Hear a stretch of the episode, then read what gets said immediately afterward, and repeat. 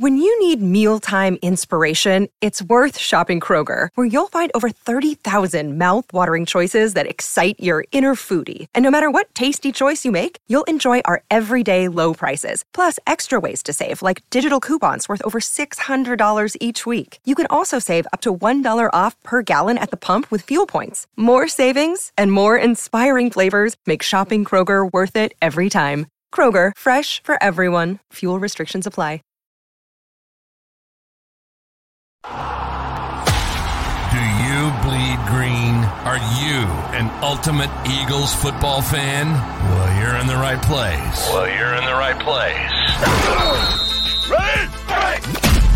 This is Birds 365, hosted by the new Mac and Mac, Jody McDonald and John McMullen. Here we go, here we go. Who collectively have covered and talked about more than 50 plus years of Eagles football. Kick off your day with Birds 365. You'll get debate. We love to argue. You'll get the real story from inside the locker room. And you'll hear from some of the great football minds from around the region. You're about to become an Eagles insider. Get in the game. Join Jody Mack and Johnny Mack and join the football community that flocks to Birds 365. Birds 365 starts right now. Welcome to the NFL. Let's go. Let's go! go. Go.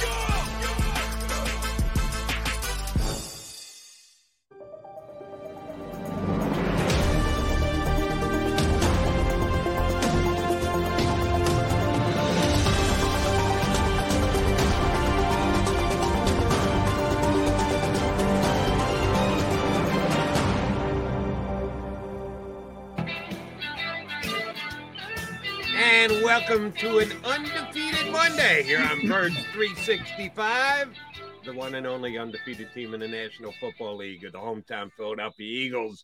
And we're here to break down what went down yesterday at a soaking, soggy Lincoln Financial Field. John McMullen looks su- sufficiently dried out. Are you all dried out, J Mac? Uh just barely. Boy, man. Oof. You know, that that came up and hit, you know, earlier in the week they were saying, ah, it'll be bad on Saturday. It'll be in and out on Sunday, you know, some lulls. No, that was awful. Um, and the Eagles uh, handled it much better than Jacksonville, so you have to give them credit. Um, yeah, went back to the running game. You know, one thing I say about Nick Sirianni, and the biggest thing I say it all the time on this show, the biggest thing I like about him as a coach, he's going to do whatever it takes to win on that particular game day. A lot of people say that. A lot of people don't subscribe to it. He legitimately says, I'm going to do what it takes to win on this particular game day. And I was talking on the pregame show with Seth Joyner here on the Jacob Sports uh, YouTube channel, 6abc.com as well. Um, and he was saying uh, he, he doesn't know if, if Miles Sanders will touch it more than 15, 16, 17 times. I said, if they need him to win the game, they'll use him uh, on a on a. Now, normally Seth is correct. They want to keep him at that level to try to get him through 17 games. Right. But you know, they didn't show a monsoon showing up. They needed him for a career high 27 carries. Bang. That's what happens. Flat out pounded him. I gave him one of my game balls on my CBS Sports Radio show. We give out three every single week. He's one of the top players in the National Football League yesterday. And yes, you are dead on right that Nick Sirianni on any given day not only says it, but puts it into practice. He's going to do what he has to do to win. That's from his side. And certainly he did a great job yesterday but the players came up big as well. Um, they checked the box yesterday, John. Uh, when you get off to a three and zero start, they we we here on Birds three sixty five have been known to nitpick a little bit. How do you find fault after a three and zero start? Well, we do.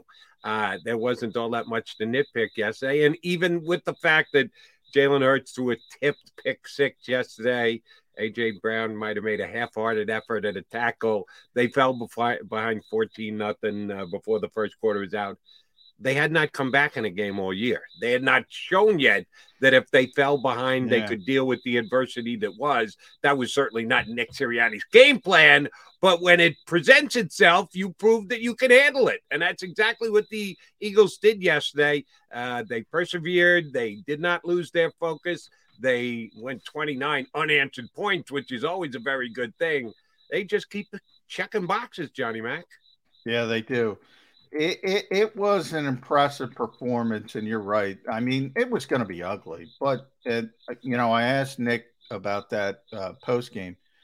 You know, you never want to be behind. That's never the plan. Sure. You know, you never want to face adversity, but you know you're going to face adversity sometime during the NFL season, and you want to see how your team responds. And they responded. I mean, you know, I, I, had this argument with with Ed Kracz and and Martin and and Martin Frank and Grotz. Bob Grotz is going to be on the show tomorrow morning. You know, to me, the biggest play of the game. They're down fourteen nothing, fourteen nothing. Uh, Jacksonville has a fourth and three from the Eagles' thirty-four, and Doug's trying to put his foot on their throat and say, "Let's end this game right now. Let's convert. Let's go and score." And at 21 nothing, then you're really behind the eight ball unless you're Patrick Mahomes playing the Houston Texans. But, um, you know, it, it, and it was an unforced error. So I'm not even trying to say the, uh, you know, Trevor Lawrence handled the weather really, right. really. I was really disappointed in him and the way he handled, and that was an unforced error. But that, that to me really shifted the momentum of the game. The Eagles went down and scored. They eventually tied it running the football. But no matter by hook or by crook how it started, they showed, you know, they're down two touchdowns against a pretty good team. Um, now, again, I think they handled, they didn't handle the weather well. Well, the quarterback didn't, let's be honest. Didn't handle the weather well. Um, then they got them a little bit rattled. But yeah, anytime you're down two touchdowns in this league, and that's what we said about the Eagles all right, they can play from the lead. They have a great offensive line. They can pound the football.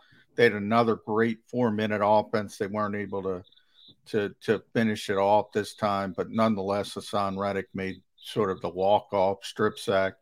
Um, that's always impressive when you can come back from two touchdowns, especially in that weather. Uh, and they didn't panic. And I asked Jalen Hurts, "Did you have to say something to the guys?" And he said, no, that was the beauty of it. There was no come to Jesus moment. Everybody knew what they had to do and they didn't panic. Another thing that I thought was impressive for the Eagles yesterday, and again, it falls under the same exact category of nowhere in the game plan you write down fall behind 14 nothing. No, no. You also do not write down in the game plan lose your star left tackle and your uh, CB1, uh, who's had a uh, two interception game already this year, in Mailata and Slay both going down before you could blink in the game. They were both not only off the field, but back in the uh, locker room being attended to. Next man up that's uh, it's uh, Doug Pederson. Uh, you go back for it as far as you want with Eagles coaches. Uh, the fact that Dougie P was the house makes you think him, but and the 2017 Super Bowl. That's the mantra of every single team across the National Football League has been forever. You have to have guys who come off your bench who can hold down the fort, to keep the drop off to a minimal. They did that yesterday in both of those spots, J Mac our buddy Zach Mack, not terrible. Got off to a little bit of a slow start. Don't think he was ready to jump right in and and uh, be as big a contributor as he was. But over the course of the game, he got better. Um, and uh, Driscoll at left tackle, same thing. First couple plays, not quite ready, but after that, he was damn good. That's a really good sign. When you lose not only starters, but significant starters. You're talking about Mailata and Slay. You're not talking about uh, your 18th or 19th out of your top 22 starters on offense and defense. You're talking about key guys, and the drop off was not bad at all yesterday. Just another box check that, hey, deal with adversity. Adversity comes at you in several different waves. Yesterday, for the first time really this year in the regular season, it was injury related. You didn't see that bad a drop off, Johnny. No, you didn't. Um, and I, I do, I do think the weather kind of helped the Eagles there from the standpoint of, and I'll throw Avonte Maddox, who didn't play in the game, in there as well, and Josiah Scott coming in for him. You know, maybe if it were a nice, and Jody, you got a little uh, blood dripping okay. from you. Um, just wanted to let you know. But uh, uh, Josiah Scott coming in for Avonte Maddox. I was a little bit surprised. Well, I'm not surprised. I thought there was a, there were some different ways they could go in the fact that uh, you know Chauncey Gardner Johnson we talked about in the slot. Uh, potentially they could start K'Von Wallace. They just decided to go what you said, next man up, and they were able to you know persevere. Now I I wonder if it were a nice day and and you know they might have been able to take advantage of Scott out there. They might have been able to take advantage of Zech McPhearson coming in so early in the game. Um, but hey, it was what it was. And I think those guys really stepped up. And Jack Driscoll, especially, because I was concerned about that one. The guy never played left tackle. I mean, he's always been a right handed player, right guard, right tackle. And and remember, it's not only Jordan Mailata, Andre Dillard's out. So Andre would have been in that position. So you're essentially down to your third left tackle against a pretty good defense with some pretty good pass rushers and he really held his own. Um, and again, the weather helped a little bit, but so what? I mean, they're playing, everybody's playing in the same weather. And Haason Reddick brought this up. Nobody was talking about the weather when we were down 14 nothing. Everybody's playing in the same weather. The Eagles handled it better, but I do think when it came to the next man up guys, the Driscolls, the Scotts, the Zach Max, I do think the weather helped a little bit to try to make it a little bit easier. And you hope, look, I mean, we got to watch. Slicing fine. I, I that was weird. You know, he had a he, he only played I think three snaps, so it was the first series and he was out. But he was you know on the field post game. He was this happy gregarious self in the locker room, so he's going to be fine. Um, Jordan was trying to get back in the game as late as as the third quarter, so I don't think it's terribly serious. Now, maybe we'll have to watch during the week. Maybe it could be a week or two or something of that nature, depending how how difficult that injury is. Isaac Seumalo left late, um, and when we talked to Nick Sir- Sirianni, he had not talked to the trainers yet, so we'll get more information on that. So he had to leave as well, and Sua Opeta came in. And boy, this game changed. They were down 14 to 7, Jody and they had that nine play drive, eight runs of the nine. The other was a screen pass that Dallas Goedert. And it was Kelce and Seumalo just blowing people off the ball. I mean, just blowing people off the ball. These holes are, you know, we talked about Miles Sanders. Miles had a great game, but boy, it's easy to run behind this offensive line when they're clicking. Exactly hey. where exactly where I was going next, Johnny Mac, because uh, I want to give Driscoll credit filling in, not knowing he's going to play, playing on the opposite side of the line where he usually plays, all those things you attributed to him, which are dead on right. They owned the offensive line all day. Didn't matter who was in there. As you mentioned, Sua Opeta came in, did the job late. Um, but Kelce and Lane and everyone else, they dominated. I, I, don't want to take away from the great games that Miles had. And uh, as you mentioned, most carries ever in a game for the Eagles. Um, he was a workhorse, but there were some holes. And uh, one of the knocks he at Miles is every once in a while he likes to dance. He gets to a, a block and he makes the decision as to which way he's going to go. Sometimes he guesses right, sometimes he guesses wrong. But if you have to dance, that usually means indecisiveness. He danced a couple of times yesterday, made the right decision. Whether you're going inside or outside, when he had to make the decision, he made the right decision. But making the right decision all has to be there. And man, they opened up some holes for him yesterday. Yeah, they did. I mean, you know, Nick said, and he always says, you run for 200 yards, the, the entire offensive line's getting game balls, and they were over 200 yards again, 210 against a team who was giving up 55 yards per game coming in. So small sample size, but number one in the NFL. That was the interesting thing. Jacksonville was number one in the NFL in turnover ratio, plus seven quarterback turned it over five times. They were first in run defense, 55 yards per game. Eagles ran for 210. That you know, there were some market corrections going on, so to speak, in that Lincoln Financial Field, and the Eagles can run the football against anyone. And this is coming off for the rare week, rare week when they they struggled a little bit at Washington. Um, when they put their mind to it, they can run the football against anybody. And part of it is, I don't want to go too far with this, but I had this uh, uh, told to me a couple, you know, it was really last year, 2021. You know, back in the back in, in in the day in college football, people used to hate playing Navy. Well, they still do. Uh, Georgia Tech, some of those teams that use the the triple option, and and and and the reason why is because you can't justify practicing for it because nobody else runs it.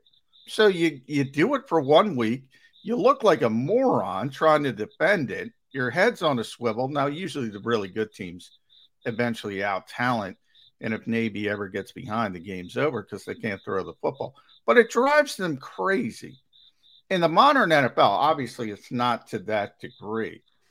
But so few teams try to run the football consistently. It's all pass, pass, pass. Sometimes some can run it well. You have your Jonathan Taylor years, your Derrick Henry years, but nobody practices for it. We talk about it all the time, Jody. And then it shows up. Oh, go stop it. And you just get bowled over by the teams who can run the football. And that was, you're making your uh, Georgia Tech Navy references that's when teams actually practice and hit and tackle yeah. to the ground. That doesn't happen in the NFL yeah. anymore these days. Certainly not here in Philadelphia, but I'm sure not in Jacksonville either. So you're right. Teams aren't ready to stop the run when the Eagles come at them with their power run game, which is exactly what they did yesterday. So we're giving a lot of credit to the offense as well. We should. How about that defense? Fall behind 14 nothing. One of the touchdowns not on their uh, resume that uh, came on a pick six but Haason Reddick came up big, big offseason signing, was going to be the guy to add that speed pass rusher on the outside, gave him the big bucks to come here. All right, he was part of the seven sack game previously, but that was everybody on the defensive line jailbreaking at uh, Carson Wentz. Oh no, yesterday was his day. Two sacks, two forced fumbles, two recoveries. They just came up huge for them. We've been waiting kind of for the Haason Reddick breakout day. They got it yesterday. They're going to be certain offensive linemen that just can't keep up with his speed, and that was the case yesterday against the Jaguars. Yeah, and uh, you know, yeah, it's Philadelphia, and and you know, after the first two games, Nick Sirianni was already getting the questions. You know, Haason Reddick's got no sacks. Why can't Haason Reddick get a sack? You know, everybody wants sacks, and and Nick everything's coming up. Nick Sirianni he said they're coming. He's close, and bang, he gets he gets one and a half in Washington, and he gets two. Um, and you mentioned two strip sacks, two fumble recoveries. Um, Javon Hargrave got uh, one of the strip sacks, so he didn't get both strip sacks. He had two strip and two fumbles, so he had another fumble. Re- it was on the Trevor Lawrence snap, uh, botch snap. Right. Um, yeah, if he had himself a game, I keep saying, you know, one of these weeks the Eagles aren't going to have a player of the week. Probably not this week because um, I haven't looked around the league, but Haason Reddick might might be the player of the week defensively. Um, and Brandon Graham predicted that everything's coming up Eagles. So, uh, yeah, he he he played a great game. He really rattled Trevor Lawrence, which we talked about five turnovers uh, for the quarterback. Um, and and essentially had a walk off because you remember the Eagles. That was weird. That was probably the weirdest Nick Sirianni decision, uh, not to kick the gimme field, field goal, goal, to put it out of reach. Now the weather, Jake Elliott got banged up a little. Maybe maybe he wouldn't talk about it. it was weird. Um, I just thought it was a bad decision. Same here. Um, and it was 29-21. And you're saying, oh, here we go. You know, it, was going to be really difficult for Jacksonville, but they had a chance. oh no.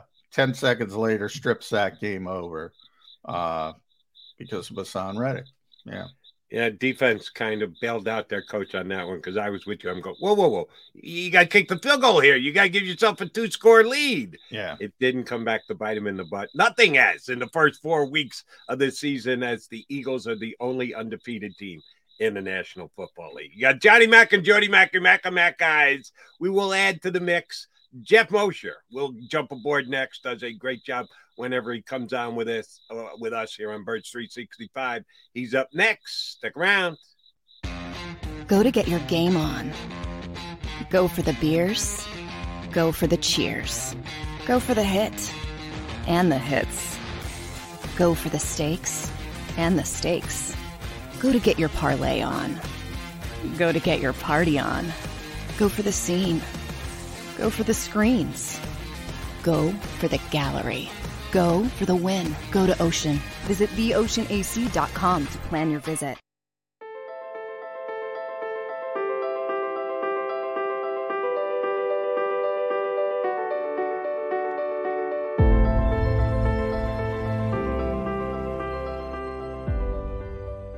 Jeff D'Ambrosio, Destination Downingtown's five day used car super sale. Jeff puts an end to high prices now. Five days of the best car, truck, and SUV deals ever. Over 1,000 vehicles, every make and model. Stop overpaying. See Jeff today and get a quality car, truck, or SUV now. The five day used car super sale. Experience how easy it is to deal at Jeff's. Nobody treats you better. Nobody gives you more. Jeff D'Ambrosio, Destination Downingtown. GoJeffAuto.com.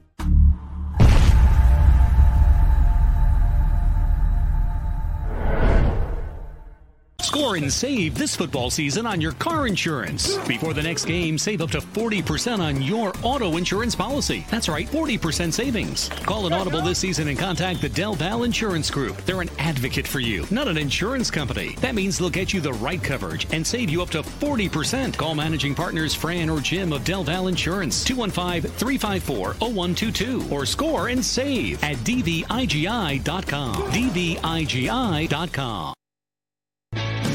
Hi everybody, my name is Jason Lombardi. I'm an inspector at DryTech.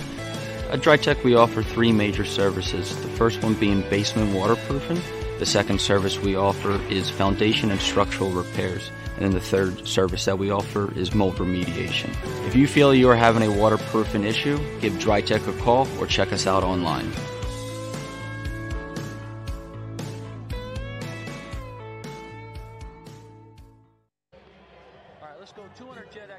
Over the last 17 years, we've built a reputation of growing award winning teams across the country. Staffing is not easy, but that's what we do every day, all day. The key to our success is storytelling, asking the right questions to find the right people. Hi, I'm Gary Kane, president of Kane Partners. We want to be your staffing partner.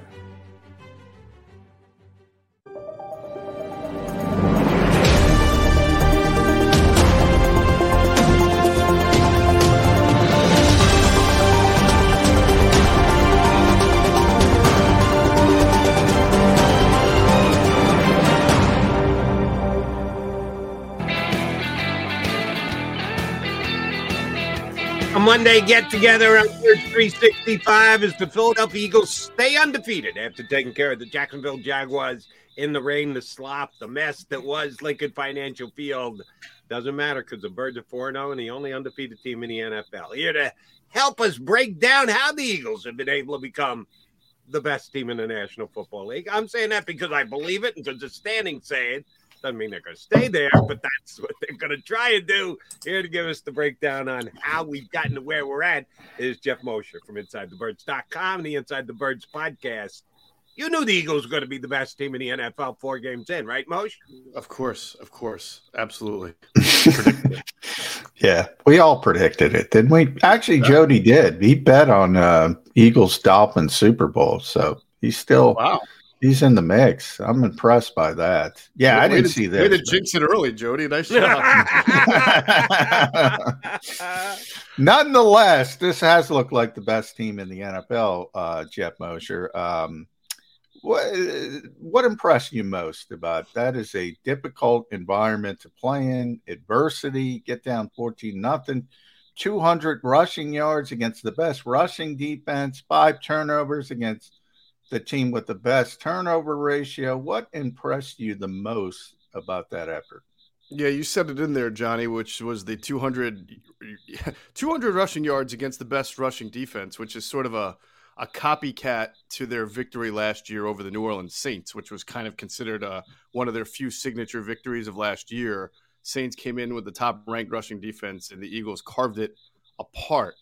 And those numbers are actually, for once in maybe a year or since Jalen Hurts became the, the starter, those numbers are not inflated by Jalen Hurts' rushing. Yeah. He, he only had Yeah. 38 yards on 19 Right. carries. So if you take Jalen Hurts out of the mix, the running backs themselves actually had an even better day as far as a yards per carry average. And this was not um, a Jacksonville team that you could do that to. So when you when you sort of zo- take a zoom out look, uh, what really stands out about the Eagles to me is that you know they're not a perfect team. There is no perfect team. They have flaws, but in a pinch, when things aren't going well, whether it's they're unstable offensively in the passing game or there's so much rain that it's making it difficult to play, they've got this fallback where they can just run the ball, and it's very, very difficult for even the best run teams to just stop them when they decide they're going to run the ball and run right at you. And uh, you mentioned a running game about uh, average yards per carry. How about Trey Sermon coming in? I know it's Oh, only yeah. two carries, but haven't seen the guy yet. Comes in, breaks off two good runs, keeps the chains moving. Uh, that tells you how good the Eagle offensive line yesterday was. Because I think John McMullen could have gotten four Yeah. yards. I don't know about yesterday. that, but uh, I probably could get. Uh, I probably wouldn't lose yardage. I could fall forward. no, I mean, how about Trey? But really, how about Miles Sanders? I mean, how about the year that Miles Sanders is having? I think he's debunking a lot of the myths about him that he's not a tough runner. He's always been a tough runner. I think he's always been a good inside runner. Um, the the myth is that he's a, a hole dancer. He's a guy who's so jittery. No, he's a guy who's had trouble following his blocks correctly and finding the right lanes. But he's never been like a scat back type. He's just his thing has been durability, and so far this year, you saw yesterday, um, career high in both carries and yards, and of course, he's he's playing behind a great offensive line. But what make what separates him from any other running back that the Eagles have is that even if you spot him the three or four yards because of the line, as you saw in the 35 yard run, he has a second gear that nobody else on the Eagles has. You know, Trey Sermon is not No. that kind of runner. Kenny Gainwell does not have that explosion, or at least if he does, we have not seen it yet. No, Uh, Kenny Gainwell is the most fascinating third down back I've ever seen. He actually doesn't catch the ball well, but runs really well between the tackles, which is the antithesis of a third down back. But yeah, that's a story for another time. Miles Sanders, you know, if it's his last year, he's doing his best to get his contract, and the Eagles are doing their best to get as much mileage out of Yeah. him as possible. it's going to be a difficult decision because Miles does have that chip on his shoulder. He is playing very well. I think you know one. And by the way, all of a sudden now that Miles is playing with some confidence and you know he's kind of feeling it, starting to catch the football as well. Um, And that has been an issue. And yeah, way back in the summer, motion, you were at training camp a bunch, and you know there was this narrative that Eagles fans "Hey, I hope Kenny Gainwell can." uh, I'm, I'm, it's not close. Miles is the best running back on this team, Yeah. and I kept saying it and saying it and saying it. People are are starting to see it. But you know what impressed me most, and I was telling Jody this before you came on. Nick Sirianni. I was on uh, with Seth Joyner on our, our pregame show and and listened to Jeff on Inside the Birds uh, podcast and his pregame show. I was telling Seth the thing that impresses me most about Nick Sirianni is he'll do anything to win a particular game. So, you know, Seth was saying they're going to run him 15, 16 times. That's it. And typically, I agree. That's they want to keep him ready for 17 games. That's optimal. But you're not ex- expecting a monsoon on the first Sunday of October. He needed to run the football. He ran the football career high in uh, carries for Miles Sanders, along with the yards. He does that consistently, Jeff. He does what he needs to do to win a particular football game. I'm very impressed by that. A lot of coaches don't do that. Uh, do you John, see think- that as well? Yeah, I think it goes back to an even bigger part of he doesn't have the ego that a lot of head coaches have, especially young head coaches. I think a lot of times head coaches get hired and they think that they're hired for their play calling expertise. So they want to call plays, right? They want to Yeah. show people why they were hired. Or in his case, because he came from the Frank Reich umbrella and Frank calls the plays, they want to show you that they can too, even though they didn't have a shot, right? So he did early on last year. Things weren't going well, and he had no problem taking a step back, handing the, the reins over to Shane Steichen, and being the more quote unquote CEO head coach.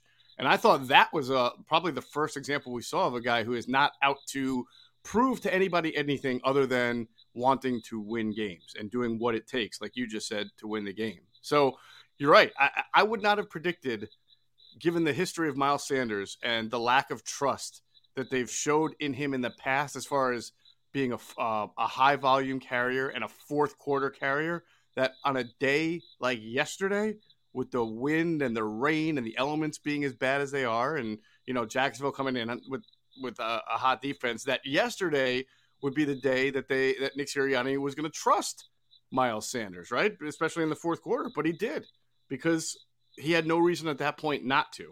So I agree with you. I think he will he does what it takes to win a game and does not put any extra thought onto how his decisions might look in the media or how he's going to have to rationalize and explain it. Moshe, I'm glad to have you on today because uh, I uh, appreciate your knowledge of the National Football League because there was a play in yesterday's game I just didn't understand. Mm-hmm. The touchdown pass to AJ Brown that was taken off the board because Dallas Goedert stood where he was standing, and it was somehow pass in an offensive pass interference. I, I've been watching National Football League a long time too, and I know the rules are ever changing could they not call that on every single play? Aren't there crossing routes in the National Football League where one the offensive player comes into some kind of contact with a defender? Because that's all good Dallas Goedert did was he kind of brushed them. There wasn't right. an attempted pick or any kind of physicality to it. He just kind of stood there, and the defender ran into him, and they called it uh, offensive pass interference. Can you explain how they make that call in the NFL to me? So there's two things on that, Jody. One, I was watching the Chiefs game last night. They played the Bucks. I thought somebody, I can't remember which receiver, got nabbed for the same exact thing where they called him for OPI, and he actually was trying to get out of the way of the. Uh, yeah, it happened uh, most real quick. It happened uh-huh. in the London game as well, uh, right? In, right, in the early that. game. So yeah, they've been. I think it happened last I think it's a point of emphasis. Yeah, it is yeah. a point of emphasis. The Eagles, uh, Jody, are uh, guilty by reputation so uh, you saw week one, they ran a ton of RPOs. Uh, it was a, it's still the backbone of their offense. And then by week two, after the Lions did their little cut ups and sent them to the NFL, all of a sudden, every time they ran an RPO, they were getting called for a legal man downfield because yeah. the opponent from the week before sent them all the tapes. Hey, you got to watch this. You got to watch this. You got. And once you get on the watch list, it's hard to get off the watch list. So this this was an issue for them early last year too. Um, the offensive pass interferences on rub routes and and pick plays. So and it's like holding. There there's not there's going to be times where you didn't hold, but you're you're a left tackle whose reputation is being grabby, and something didn't go right, so they're going to flag you, and that that's why that happens. Yeah, I agree with Mose hundred percent. Reputation, man. The Eagles have that reputation, and it's going to be very difficult. Dallas had his hands up like yeah. you got to be savvy about those things, and yep. you got to just kind of like walk like, and and and the Eagles and Nick has has talked about it as well, and I give him credit. He hasn't complained about it. He said for the most part, officials are calling it correctly. Um, they just got to be a little bit more savvy about it. But Jeff, you hit the nail on the head. It's reputation at this point. They have a reputation that they do this, and mm-hmm. and people are paying more attention to it Plus, it's a point of emphasis on top of that in the whole league. And and they are calling it in a bunch of places. So hey, they're 4 0. So they've been able to get through it. But that's what we do. We nitpick. So I want to nitpick a little bit more. I keep talking about special teams. It hasn't happened yet. Now, I give the Eagles credit for pulling the trigger on Britton Covey as the kick returner as well. Not that he's doing a great job, but Quez was just he's just he's not good at it, and he doesn't right. seem to like to do it. So I th- think that's a positive. Arryn Siposs, man, they they they keep losing this field position game. Sometimes mm-hmm. it's the kickoffs. Yesterday it was the punts. Eventually, That's going to bite him in the you know what, isn't it? If they keep losing this field position game. Well, I was thinking yesterday or last night after the game how how so many people want to draw comparisons, obviously, to the 2017 team. You know, as they talk about this team, whether it's the run game or the quarterback play. But if you want to do that, the one thing that sort of gets lost in the 2017 sauce is how good Donnie Jones was at punting and putting that ball inside the 10. I think he had set a record that year uh, or, or um, in a two year span for how many punts he was putting inside the 10. And obviously, field position became a huge part of the 2017 team and what they were able to do. And you're right, it's not special teams in general is not a big part of this of this Eagles team. And um, the third phase is often forgotten until it rears its ugly head in a game that's close. So again, you know, I could see the Eagles having a loss somewhere, and and its special teams let them down, and, and it'll be complained about. But um, I, you know, they, they they like Arryn Siposs over the guy that they used to have punting, whose name escapes me. Is it Cam Johnston? Cam was Johnston, yeah. yeah. yeah. So if you remember Cam Johnston's last year, they had some Jake Elliott had some issues kicking field goals. That yeah, year. holding. Yeah. Um, and what a lot of people didn't realize was that the, the, whole process was not sound. It wasn't just Jake Elliott. They just felt that the the process from snap to hold to kick wasn't good. And then as soon as Arryn Siposs became the punter starting last year, Jake Elliott's been a much more reliable kicker. So it's a difficult game to play here as far as all right, we want to upgrade our punter and take and find something better than Siposs, but then they have to find somebody that they're really comfortable with being a better punter and a better holder. And if you're going to choose between one or the other or play the give and take, you'd rather make sure that your kicking game is solid. So if there's somebody out there, and you know they work out guys all the time, if there's someone out there that they feel can come in be a better punter and at least maintain the same level of um, you know holding the snap, then maybe they'll make that move. That's because I agree with you. It it sticks out right now that it's not not a good part. Everything else seems like a, a fine tuned machine except for, for special teams at the moment. We love nitpicking, so I might as well nitpick with someone other than the Eagles, and that's our friend at Pro Football Focus.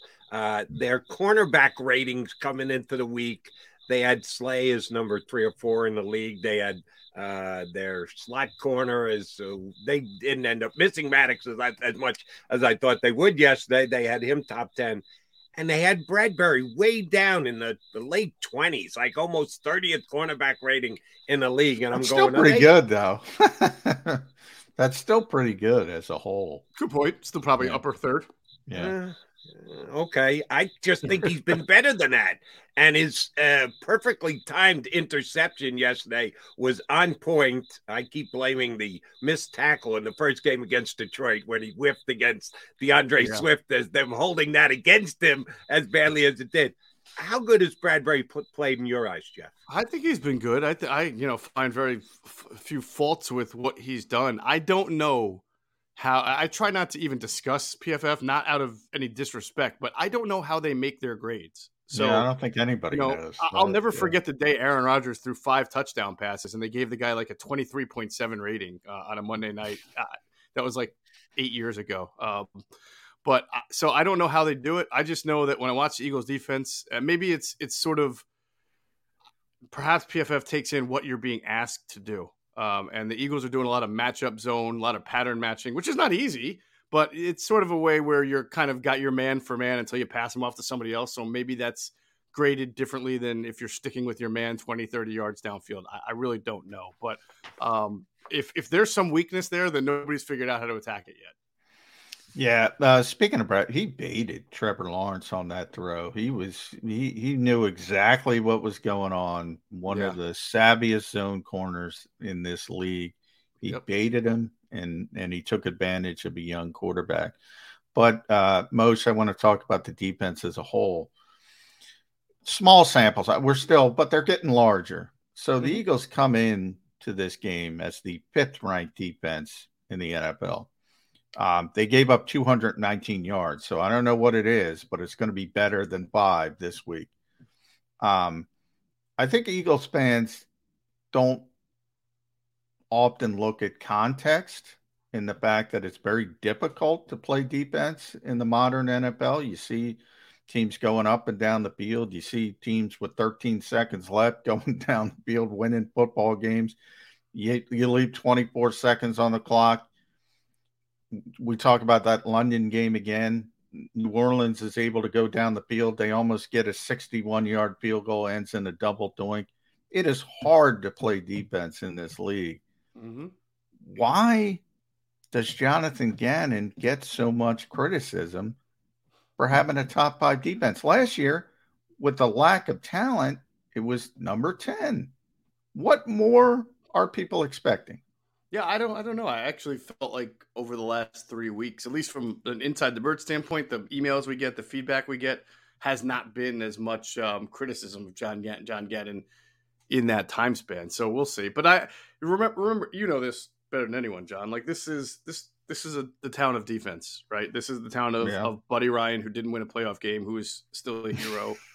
this is the town of Brian Dawkins. So um, it, you can't just be a good defense and get a lot of respect. I mean, you can't get off to a bad start like Jonathan Gannon did last year and just overcome that uh, reputation with a snap of your finger. So uh, you know, I know that, and and the weird thing is, they're not blitzing a ton, but they are blitzing more than last year. So you would think that that would Yeah. satisfy some people. But um, you know, the, if the one thing I'll say is about their defense, as good as it's been, it's really helped out by the mm-hmm. offense because the offense right now is a ball control offense. It's a it's a offense that in the second quarter, especially, I think has scored 80 points now. So in four weeks, the Eagles have gone into the halftime usually with the lead and with a hot hand and gotten the ball back in the third quarter, and that has made opponents feel like they have to pass against the Eagles to get back into games because they're down. Because I do think if the Eagles run into a team, and there there are some coming on the schedule. You know, Dallas likes to run regardless. Indianapolis will run with Jonathan Taylor. The uh, Tennessee will run with Derrick Henry. So if there is a team that can kind of hang with them for the first half and uh, run the ball and devote to run, we've seen that the Eagles are are are built to stop the pass more than stopping the run. They're small on the back end. So uh, it'll be interesting to see if they can kind of hold up their end of the bargain against one of those teams that does devote to the run. But again, that they that team that does devote to the run has to be able to stop the Eagles' offense first, so that the game isn't out of hand. All right. Uh, Moshe mentioned the fact that the Cowboys will stick to the run, and they did yesterday. And they're three and one, and the Giants are three and one. The Eagles are four and zero. They're only one game up in the division. Should Yeah. we have worries that the NFC least is anything but this year? That at least through four weeks, small sample size, it's one of the better divisions of football. One of the more successful divisions in football. Yeah, except if the From a win-loss season ended today, most there would be three teams in the playoffs from the NFC East. It, That- and by the is way, the Eagles would also have the number three overall pick, uh, but the That season is- does not end today. No, that that's incredible. All of that. Um, I, listen, I think that that validates what a lot of us have said. We we felt that the NFC East was going to be better. I think I even said it last time I was on with you guys. I thought it would not be the joke of the NFL anymore, and it's not. It's not great, but they obviously are not. Uh, it's not terrible, and, and some teams are getting better. Uh, one thing I said, you know, I'm pat myself on the back. I, when Dak went down and everybody said the Cowboys were going to suck and the division's over, I said I don't believe that for a second. I think their defense is one of the best in the NFL. I thought it was going to keep them in games. I didn't. I didn't think they would be undefeated without Dak, but they're on a good trajectory. That game against the Eagles in a couple weeks is going to be a really fantastic game, whether Dak plays or not, because their defense is legit and they can stop a running game. Um, we've seen them do that, so I, I, I look forward to that, and I think Dallas will be in it until the end with the Eagles there. So that that, that for the first time in a long time, I think that second game between the Cowboys and Eagles is going to be very very meaningful for both teams. Yeah, Christmas Eve. Dip, difficult spot for the Eagles too, because that's in Dallas and it's the third of three consecutive road games. So Right. we talk about how easy this schedule is. That part, that little sliver is not easy. That is a a very difficult spot. A lot of Penn State. We'll get the Penn State love for Geoff Mosher. Miles Sanders first, Micah Parsons. Micah Parsons is just unblockable. I mean, Yeah, that guy He's a beast. is an unbelievable football player. So yeah, the Cowboys and Cooper Rush, by the way, give him credit. Uh, game manager, call him whatever you want. Guys winning football games. So Yeah. that's pretty impressive as well. Um, as far as this Eagles team, that now every week it's been first it was Jalen Reagor. Well, not as much Jalen, but you know, then it was Carson Wentz, Doug Pederson. Now we're in the Zach Ertz week. at Arizona. We keep saying this Eagles team needs to be tested. They did, you know, face adversity and persevered. That was sort of a theme yesterday. So that was a test. Now they go on the road against a good team, not a great team, and the Eagles are favored, um, and they should be. Um, is this finally the big test for this team, Arizona, coming up? In the sense that it's a road game, it's a far road game, and and they'll get a little dose of their own medicine because you know, Kyler Murray is the type of guy that can foil a game plan by doing things that Jalen Hurts does, which is, you know, he can throw the ball well, he can run well, he can you can have the perfect blitz dialed up, he can beat it, you have the perfect coverage dialed up, he can extend the play, but he's also going to make a lot of mistakes, Kyler Murray. So he, you know, talent for talent, I don't think that the Cardinals are as good of a 53 or even close to as good of a 53 as the Eagles are. But you're right, and and I'm a big law of averages guy. You know, every time the Eagles win a game, they get closer to losing their first game. It's going to happen. They're not going undefeated this year. Uh, Dallas is up in two weeks. I don't know if they really get into the whole trap game mentality. Uh, but every time they win a game, the next week is a trap game because everybody's talking about, oh, they're winning, they're winning, they should beat every team. So, I mean, Arizona can present some problems. Um, I do think the Eagles are better, but, you know, if they lose, will I be shocked? No, not at all. Eagles just have to hope that TJ Watt doesn't have to have his heart shocked again this week. JJ, that was yeah, that was crazy. That was Holy a crazy mackerel. story. Um, and then he went out and played well for Arizona. I watched some of that game in the late window yesterday. All right, Most, you touched on it for a second again. I need you to explain something that I don't quite understand. Kudos to our guy Dave Zangaro from NBC Sports. I saw him tweet this yesterday. The Eagles have scored 84 points in the 2nd mm-hmm. quarter alone in their four games so far this year. The next closest in the history of the National Football League points in the second quarter through four games is the 1941 Bears. You got to go back 80 years and they only scored 71 points. So it's not like they they had one more point than the all-time highest. No, they had 11 more points. Yeah. What the hell? How, how do you get so good in the second quarter what does it mean, if anything? This one, yeah, this one I can't help you with. I'm, as, I'm, as, I'm as sort of blown away by it as, as anybody else is. Um, you know, I tried to rationalize it like two weeks ago. Not not necessarily the high scoring in the second quarter, but why they weren't scoring much in the in the second half. You know, that Minnesota game, they drove down the field, they had a, a field goal block. That's not a lack of offense or taking the foot off the pedal. You just made a mistake. Then the Kenneth Gainwell interception. Um, again, they were driving the ball. They could have scored. That was a mistake. Uh, then then they went and played Washington, and you know just from watching tape, I think you know when you're when you're up by that and you try to sort of run run more um, and take some time off the clock, but you're doing that against Payne and Allen, two really good defensive tackles, gave them issues, and so it kind of you know sputtered their defense a little bit. I, but I, you know I cannot explain why in the second quarter they come out like gangbusters all the time. Um, they they have this unbelievable ability to mix what they're doing. Um, they've had some slow starts, and then all of a sudden it's like a light switch. They they turn it on the second quarter. I can guarantee you this though, that's not going to be how it is every single game for the rest of the year. So, but I think I'm not saying they have to do anything different. I just think it's like a a strange sort of coincidence that is going to wind up evening itself out by the end of the year at Geoff Mosher NFL. Follow Jeff there on Twitter. Uh, read him insidethebirds.com. Listen to him inside the birds podcast with our buddy Adam Caplan as well. Um, last one for me. You you mentioned sort of the Eagles' ability to, in the second quarter, the offensive. Uh, you know, how close are we coming to Shane Steichen? Being the guy in the NFL coaching market in the offseason. Everybody talks about JG because he got three different interviews. Well, more than that, but three different teams interviewing him. All of a sudden, Shane Steichen, he's going to be he's going to be the guy if this keeps going. Uh, so, is it fair to say you got to take advantage of this coaching staff while you still have this coaching staff together?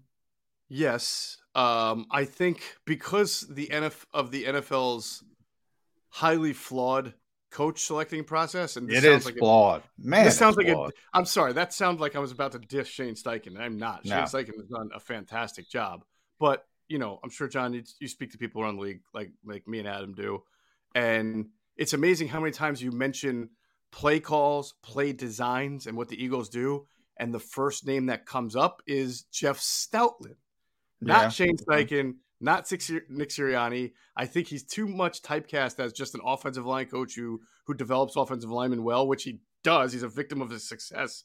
But a lot of what they do schematically, Jeff Stoutland is a much bigger part than people realize. And why he would not be the first guy on that team, given that he's out there, like people know who Jeff Stoutland is. You can see his videos uh, on the. It's not like he's a, a quiet guy you never heard of. Why someone who has those leadership qualities, that football mind, that you know, the Well, you know, combination of Jeff, it's players- I know because he's an offensive Yeah. line coach, but, Yeah. but you well, know, it's he's a also age too. coach. It's age also is part age. of it. It's just Yeah. part. I mean, David Culley got hired by Texas. He was like almost seventy. But uh, but you're right. That's It is true. the league does trend toward young players. But why somebody wouldn't just say, "I got to have Jeff Stoutland leading my team"? I can't figure it out. But you know, the, the Eagles will just ha- be happy with that. But yeah, Steichen probably will get more interviews than than just that one. But that to me is the the sort of the Wizard of Oz to their success. The guy that nobody really Yeah. talks about. Well, you know, the interesting thing about Stout to me, because I kind of, you know, I don't think it's right as somebody with a gray beard. You know, I think there's a little bit of ageism, but um, what what amazes me if you go back to Eugene Chung, who's not even in this league, or Roy, is why don't people hire His Jeff assistant. Stoutland's assistants? Mhm. They they still, you know, if they're looking for a player, oh, Taylor Lewan gets hurt. Let's pick up uh uh Raven Clark. Uh Detroit had a bunch of injuries. Let's Yep. pick up Kayode Awosika. You know, last year was it last year or when Miami tried to pilfer Sua Opeta, um, they just go to Philadelphia and say, Well, you know, Stoutland's guys are gonna at least know how to surface blocks and things like that. Yep. I'm amazed they don't hire as assistants and try to at least, yeah. It, that part to me is really confusing. I mean, they try to steal everybody else. Uh, they try to steal Howie's assistant. They have stolen Howie's assistants left, Yeah. right, and center. But not, Yeah. they have picked the Eagles front office apart during these last couple off season. You're right on that, Mosh. All right, By the I need you your might- opinion on quick, this. Real Sure. quick, you might also see Kevin Patullo's name surface because Yeah. a lot of people around the league know that Kevin is Nick's right hand man in the passing game, and you've seen the Eagles be much more dynamic of a passer. Uh, you know, Yeah. Jalen Hurts this year. And he got a Chicago, I believe, interview this offseason. For their- for their- yeah, or, it might have right. been Green Bay, Green Bay or Chicago, One one, of of those those two, two. right, Yeah. All right, uh, need your opinion on this because I think my partner might be a little bit biased because he jumped on the San Francisco bandwagon before Right. all right, I got that one. There's Um, time. There's time. Rams 49ers tonight. Who should Eagle fans be rooting for if we want to separate ourselves from the rest of the NFC? Do you want to see San Francisco get buried at uh, two and one, at uh, one and three, or uh, have them both sitting at two and two with a San Francisco win? Because 49ers have been able to beat the Rams during the regular season. Couldn't beat them in the biggest game last year, but they've kind of owned them in the regular season. How should Eagle rooting interests go tonight for the Monday Nighter? Did, did I are the are the 49ers favorites in that game? Yeah, point and a half. That's that's mind boggling. I guess because of the history you just said. They, Um, they beat them every time in the regular season. Yeah, yeah, they do. All right. Well, it's week four. I mean, if you if you if you're looking that long term, I, I Yes, of course. you say- Come on, Mosher. It's for the all about the Super Bowl. We got to put the rest of the NFC in Yeah. our, our rearview mirror. Yeah. I would For say the Eagles fans 49ers. out in Arizona, they're already booking their second trip to Arizona coming there up. you this go. There you go. Yeah, I would say root for the 49ers. I you know I have a whole lot of respect for them, but um, you know once they lost Trey Lance and had to go back to Jimmy Garoppolo, and you know they have a great defense, but I I, I don't think that they're going to have the same magic that they had last year. I, I just don't. Most uh, great stuff. Always a pleasure whenever you come on. Thank you much. Please check out the website, Inside the Birds, and the podcast with Adam Caplan. Send our resar- res- regards to Mr. Caplan. Appreciate you jumping in early today. All right, fellas. Thanks for having me. Have a good one. That Thanks, is Jeff. Geoff Mosher of Inside the Birds podcast and InsideTheBirds.com. All right, Jody Mac, Johnny Mac coming back Uh, next hour, we will uh, add our usual Monday guest. That would be Chris Franklin of NJ. Post game, Chris Franklin. I'm starting that post game. Is that, that we're calling him? Yeah. Since we can't get That's game day crats on game day, we got Yeah, we need post game. Post game, Chris Franklin. post game Chris Franklin will be joining us in about 25 minutes from now, but we'll come back, continue to talk about the Eagles win over the Jags and 4 0 start, only undefeated team in the National Football League inside the Birds. The greatest fans on earth. It's a bold statement, but would you expect anything less from Philadelphia? 58 years of heartache creates a toughness, a grit, a resolve not found in most. Sure, our prayers were answered, but now that we've had a taste, we're looking for more. Pondley Hockey, official partner of the Philadelphia Eagles. Action News at 11 with Rick Williams. It's the team you trust to bring it all together. The stories that impact your community, a sports roundup for the locals, and the AccuWeather forecast you depend on. Action News at 11 with Rick Williams. Go to get your game on. Go for the beers. Go for the cheers. Go for the hit and the hits. Go for the stakes and the stakes. Go to get your parlay on. Go to get your party on. Go for the scene. Go for the screens. Go for the gallery. Go for the win. Go to Ocean. Visit theoceanac.com to plan your visit. Since 1977 at Rafferty Subaru, we have always been about our customers and the community. Early on, a safe and durable option, we've evolved to become the best overall brand according to Kelley Blue Book. Over the last 14 years, we've donated thousands of dollars through the Subaru Share the Love event and found homes for hundreds of pets. The Rafferty family is proud of our 45 years in business. This month, celebrate our anniversary with special financing on select models. Visit us and see why.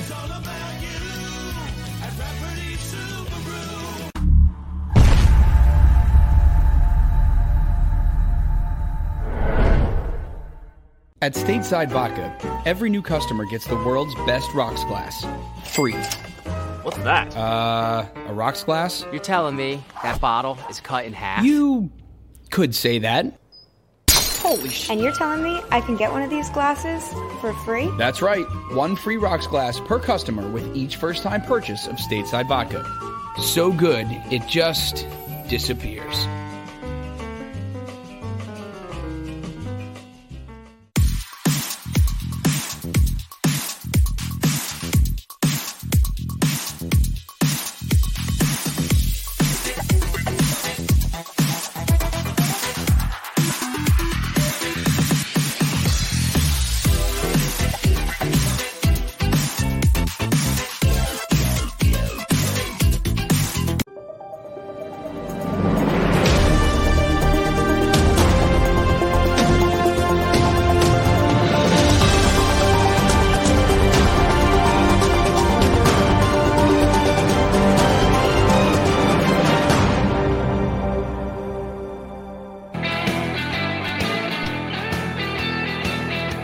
McMullen and Jody McDonald here with you on Birds 365. Uh, day after the Eagles extend their winning streak. If you carry over uh, last year, well, you got to add the Dallas Cowboy game in uh, at the end of the year.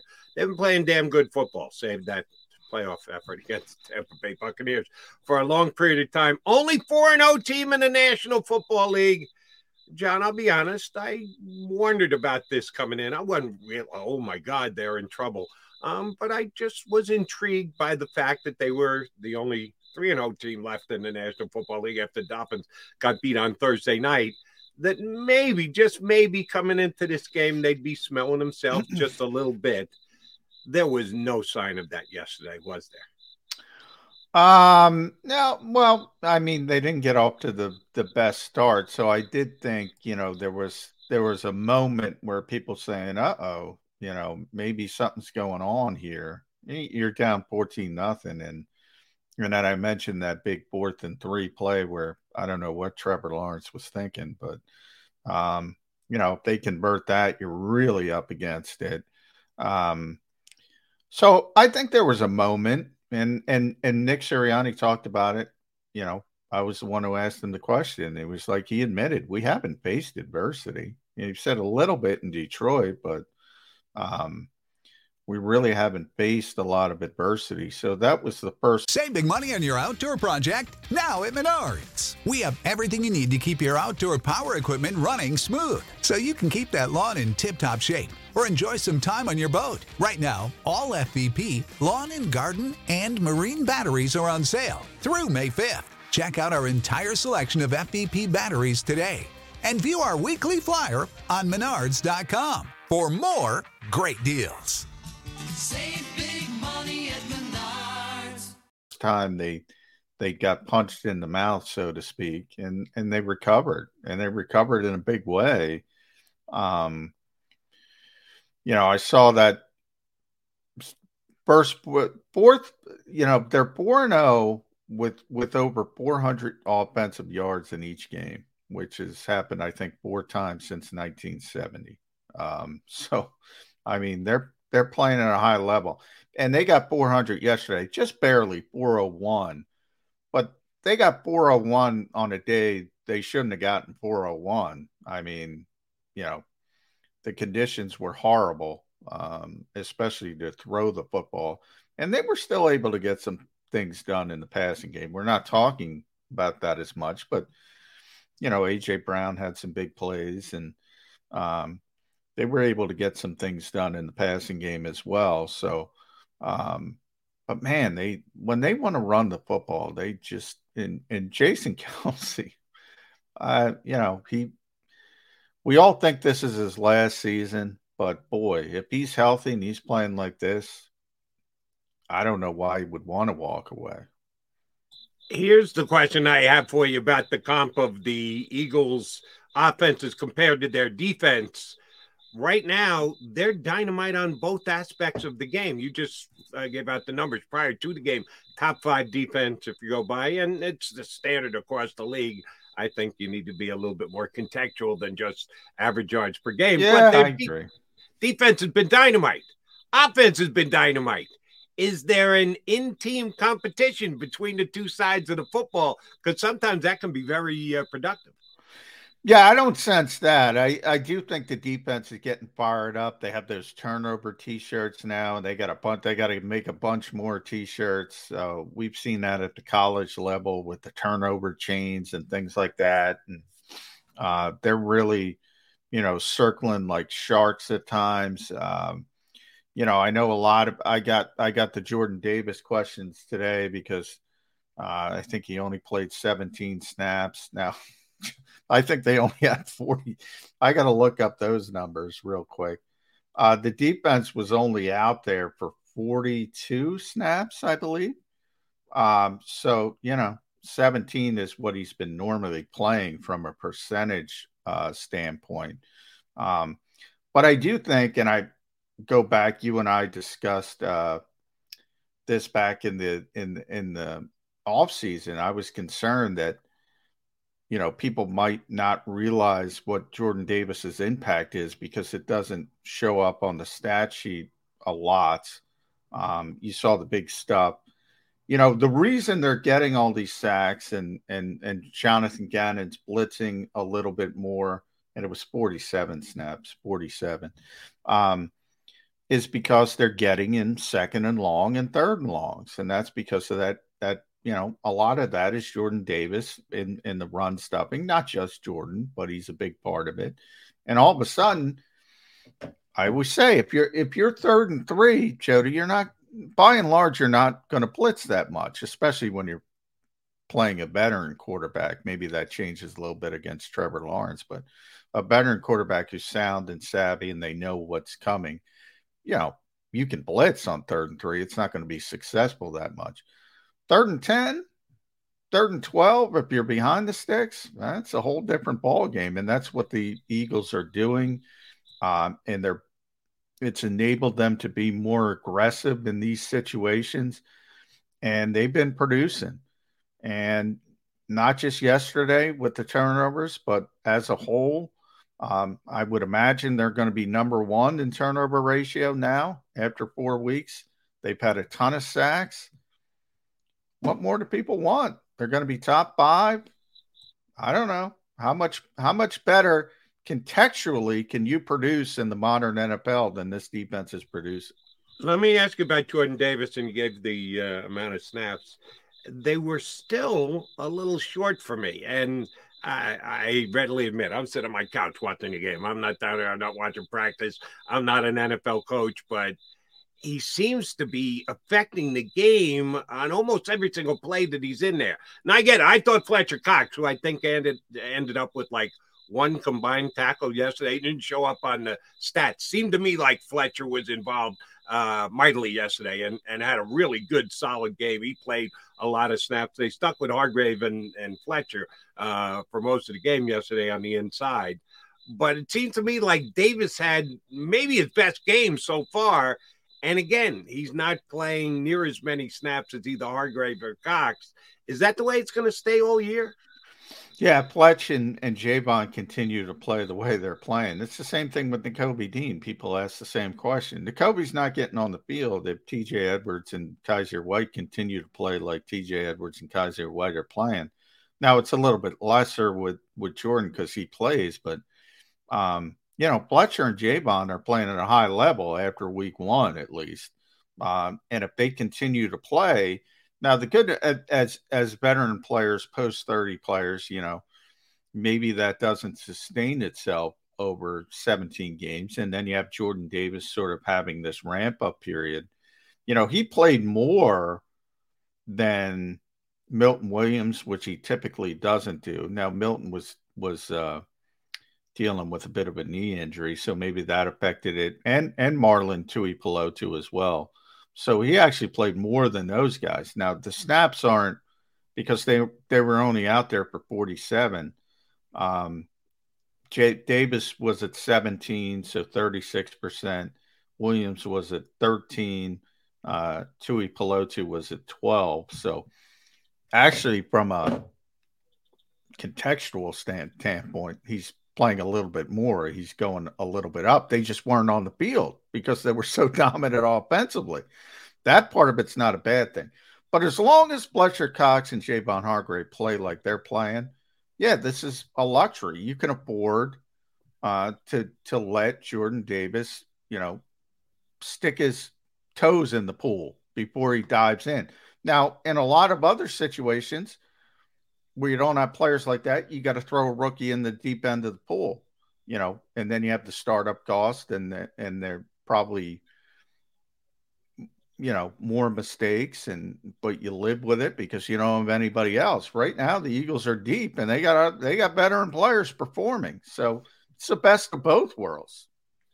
Johnny Mac, this uh, came down over the weekend, so I, I need your take on it. It's something that isn't uh, immediately reflective of the Philadelphia Eagles, but it could come to it at some point.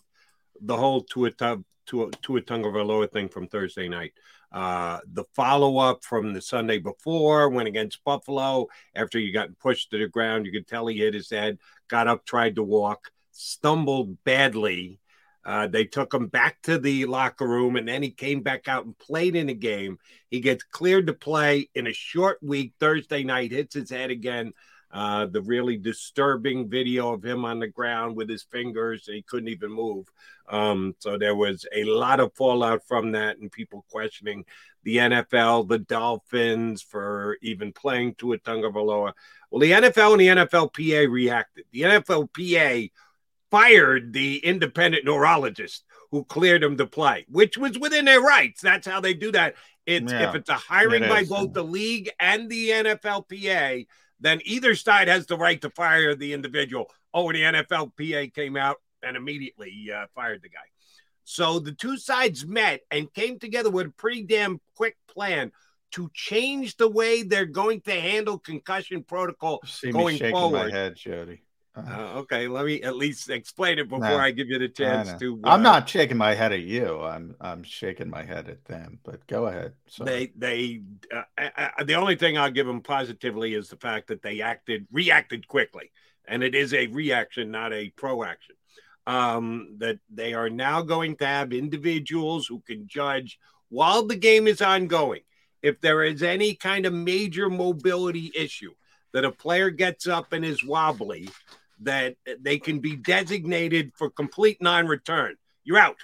You're done for the day. Head to the locker room, even if you're completely fine, past any other concussion protocols they had in place previously. Guy is immediately told you can no longer play. They are doing it for the protection of the player, at least on the NFL sides. They're doing it on protection of themselves so they don't get sued for concussions thereafter. We know that's also in play. Johnny Mack, here's what I fear. And just tell me that I'm, I'm way overreacting to this. We will start to hear complaints Oh yeah. from oh, fan yeah. from fans Oh yeah. that see a player get up and stumble and go, "Eh, review him, go to review, get him out of the game. If it's the other team's star quarterback, I saw him, he took a misstep. He should be out of the game. He's got a potential concussion. Get him back to the locker room. While trying to close a loophole, I think they've opened a potential Oh, loophole yeah. Oh, that could God, be major yes. issues down the road. Yeah, the NFL isn't bad at a lot of things, but they are really bad at unintended consequences. Really bad. Yeah, I mean, this is absurd. This is absurd the way they kowtow to social media. Look, what they essentially said, and I put this on Twitter, Jody, is you know, immediate Twitter reaction is more valuable than doctors, independent doctors. Uh, th- this this is an absurd overreaction.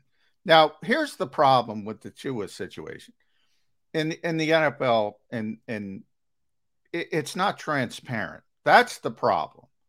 Now, if any of these morons on Twitter, yeah, I'm going to say morons on Twitter, think they know more about concussions than doctors, than neurologist. I mean, God, God, I, I, if, if you have that kind of ego and hubris in your life to believe that you know more and you understand this better than these people, that so the problem comes down with the transparency. You said Miami cleared. He was cleared. He was cleared by an independent neurologist. Independent, you the mentioned, key word in that sentence. yeah. Um, so when you talk about and and Nick Sirianni defaults to this as well. Um, he's not the expert. He's got to listen to his medical people. So if somebody's cleared, they're cleared. You play them, you don't play them, whatever. Uh, but they're cleared, um, and and that was the case with Tua. Now you can sit there and play revisionist history as, as some rando saying, "Oh, I know more than this neurologist from North Carolina, or whoever the heck it was, who's independent. He's not on Miami. He's not trying to push things through." Evidently, what happened was, and again, here's a problem, and I've been through this with Malcolm Jenkins, and Malcolm was very honest about this when he when he pulled the Eagles to go back in the game, and he had a concussion against uh, New Orleans. You know, first of all, players, most players want to play. Yep. And you know, Tua said it was a back issue. Um, you know, they went through all the impact testing, and that's another thing, by the way. Concussions are still a very new sort of science, and they don't have a concrete measuring stick. Um, so they go through all this impact testing. Some people think it's valuable, some people don't think it's valuable, but whatever. He passed it now you have this reaction. Now you hit the nail on the head from the NFL standpoint. From the NFL standpoint, it's just about protecting yourself from future liability. That's it. It's not about safety. It's not about anything other than that. From the NFLPA standpoint, they want to look like heroes in the court of public opinion. We're fighting for the health of players, and and to their credit, that's what they get. But to to kowtow to social media reaction who know nothing about this issue, nothing, zero, maybe less than 0%, is an absurd policy to have. And you hit the nail on the head. This is Pandora's box because, hey, Eagles fans want to beat the Cowboys. Oh, Dak Prescott is wobbly. Yes. Um, uh, Cowboys fans want to beat the Eagles. Oh, Jalen Hurts is not getting up well. Uh, uh, uh, this is this is a bad bad shift in policy. And I have the the statement that they released Saturday night, uh, and I could read the whole thing. It'd take me a minute or two, but uh, I'll just highlight what I think is the biggest part: gross motor instability. That's what they're calling it. If it is viewed on the field, a player shows gross motor instability, then they would be a no go for the remainder of the game. John McMullen, please define gross motor instability for me. Yeah, well, um, I'm.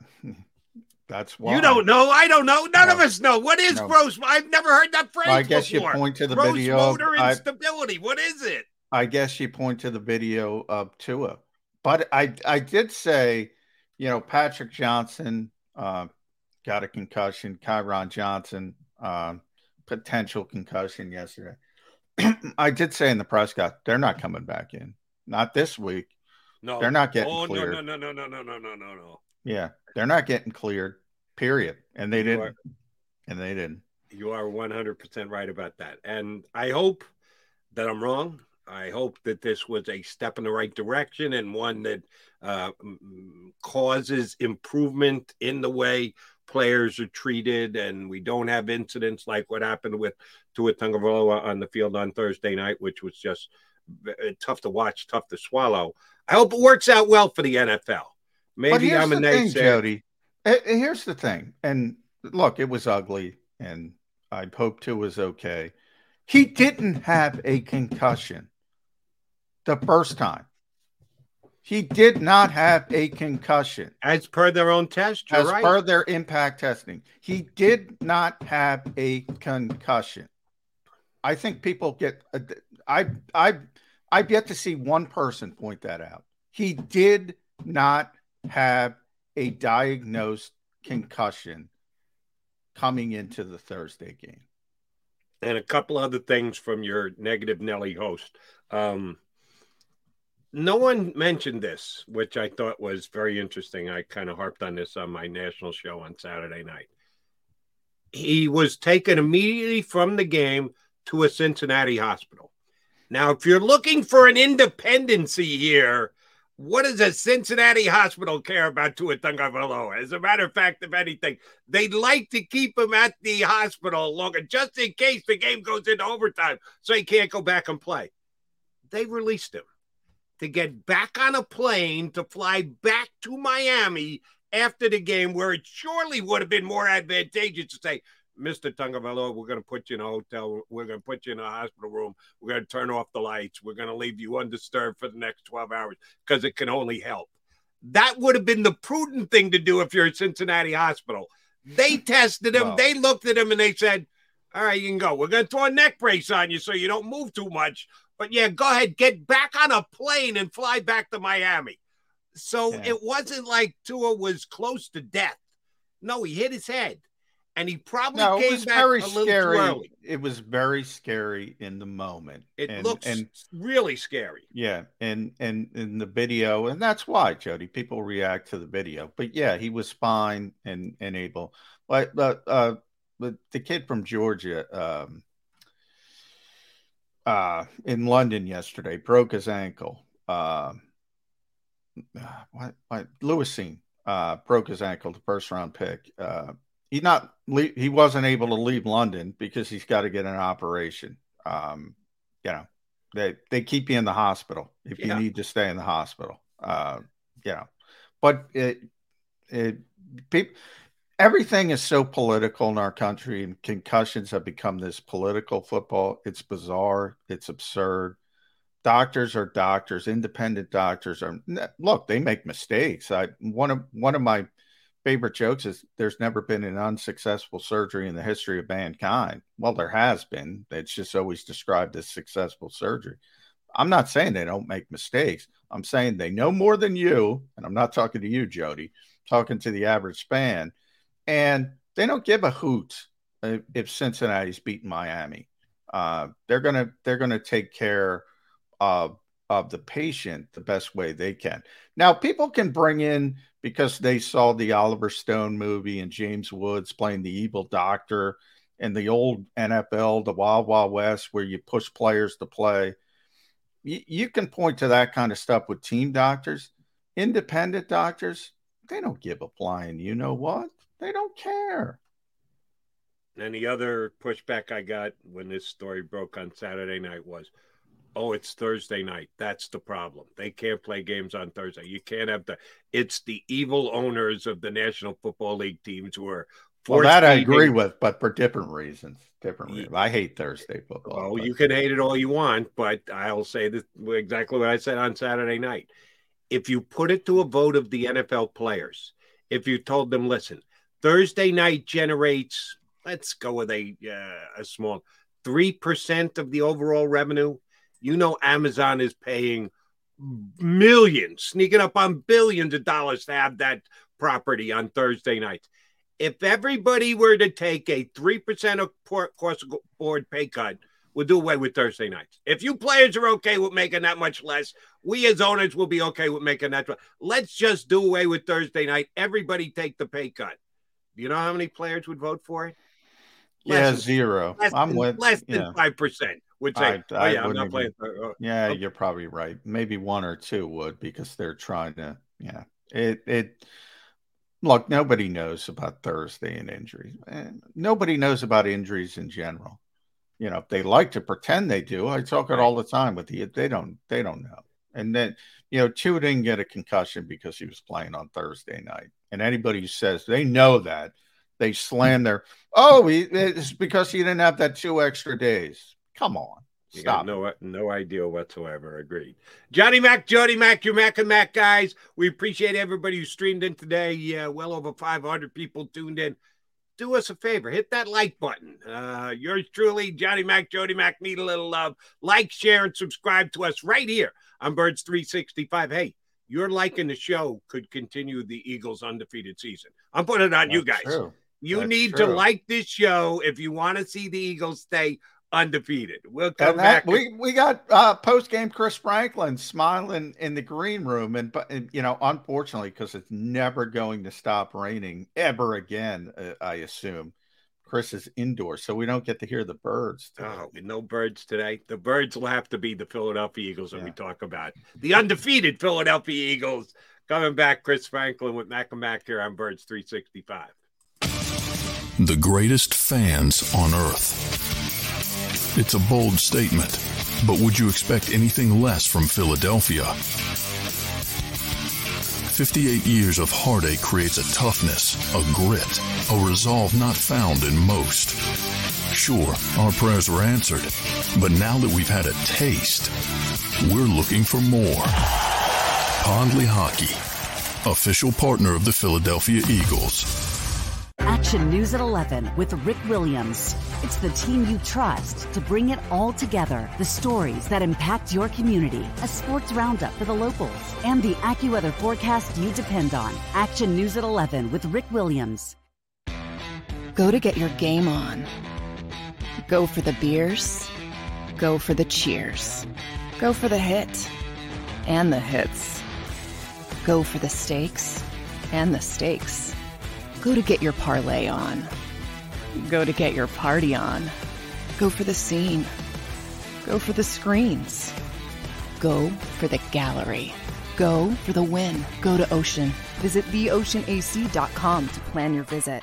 Since 1977 at Rafferty Subaru, we have always been about our customers and the community. Early on, a safe and durable option, we've evolved to become the best overall brand according to Kelley Blue Book. Over the last 14 years, we've donated thousands of dollars through the Subaru Share the Love event and found homes for hundreds of pets. The Rafferty family is proud of our 45 years in business. This month, celebrate our anniversary with special financing on select models. Visit us and see why.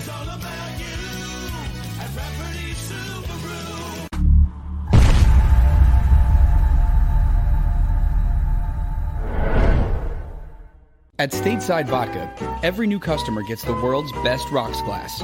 Free. What's that? Uh, a rocks glass? You're telling me that bottle is cut in half? You could say that. Holy sh! And you're telling me I can get one of these glasses for free? That's right. One free rocks glass per customer with each first time purchase of Stateside Vodka. So good, it just disappears.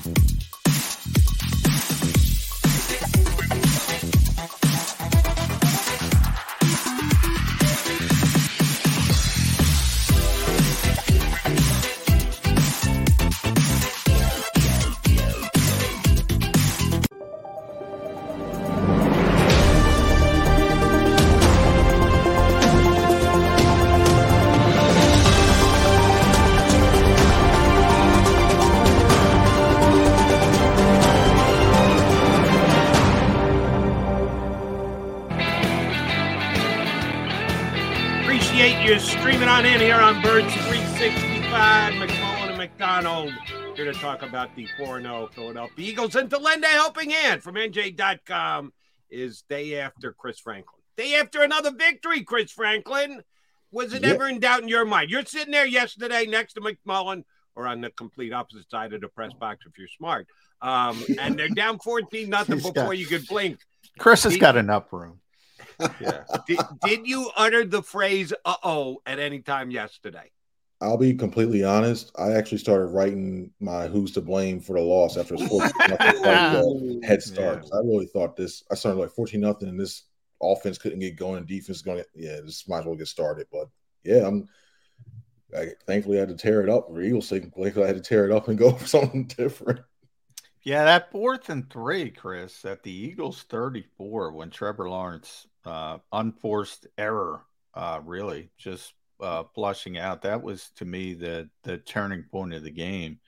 Um they were, you know, they were they were teetering on the brink. Um and Nick kind of talked about it after the game. You never plan say, hey, we want to get down 14 nothing based on adversity, but it's nice when you face that adversity and are able to recover and come back, it was pretty impressive. I mean, um, that was a good team coming in here. I think the weather helped. Um, Lawrence didn't handle it well. But what was your most impressive part? The running game, um, the ability to take the football away. What stood out to you most? I think for me it was Haason Reddick because over his time, like you saw him getting closer. Like after the first two weeks, you're saying like, okay, you're waiting for the sacks to come, you're waiting to see him get those hits and, and be that guy that they signed in the offseason. And to see the performance that he put together yesterday, I mean, getting the strip sacks, getting consistent pressure on, on Trevor Lawrence, and basically impacting the game. And I look at that and I'm sitting there thinking, like, okay, you know what? You have him going now. You got the interior defensive line of Fletcher Cox, Javon Hargrave, and Jordan Davis. Now all of a sudden he's, he's getting Yeah. pressed now. He's opening up opportunities for everybody else, and this it could really spur this defense.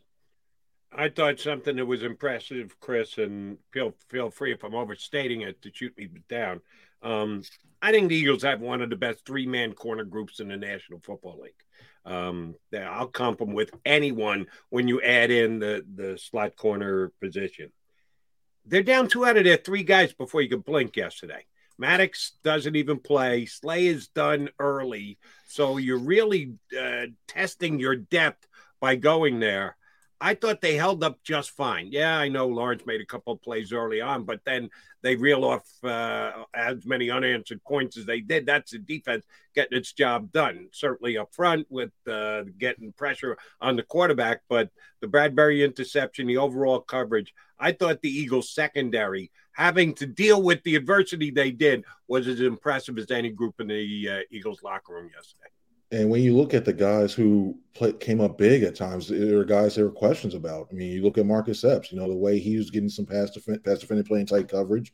Chauncey Gardner Johnson looks like he's starting to get a little bit better when it comes to getting acclimated to the system, and he's starting to. You, you see the calls are being made. You know, he's playing a lot of snaps now. I think he was tied for like the most snaps as well too on the on the Eagles again. So you see those guys, and then the fact you have Bradberry, the guy that you're starting to wonder. He came from Giants. Everybody knew he was a good corner a couple years ago, but you don't know, like, okay, like, is there the Giants? I know the Giants have cap issues, but why aren't they letting this guy go? And I thought it was funny yesterday. We were standing around his locker, and, and you hear Darius Slay. We were talking, ask questions. He goes, "You guys are asking the wrong questions." And I was like, "What's the question?" that? How the Giants let this guy go? How does- how does that go? Like, you sitting there looking mm-hmm. like he, he he's got the good anticipation. He plays well on his own. And then Avonte Maddox is almost like the forgotten guy in that when you look at that trio because like he was playing well. I think he was PFF before last week had him as a the tenth, I think it's tenth, eighth or tenth highest graded cornerback in the league in coverage. So you look Yep. at this trio, it's like it's like, it's like Bobby Taylor, Vincent, and Al Harris all over again in a way.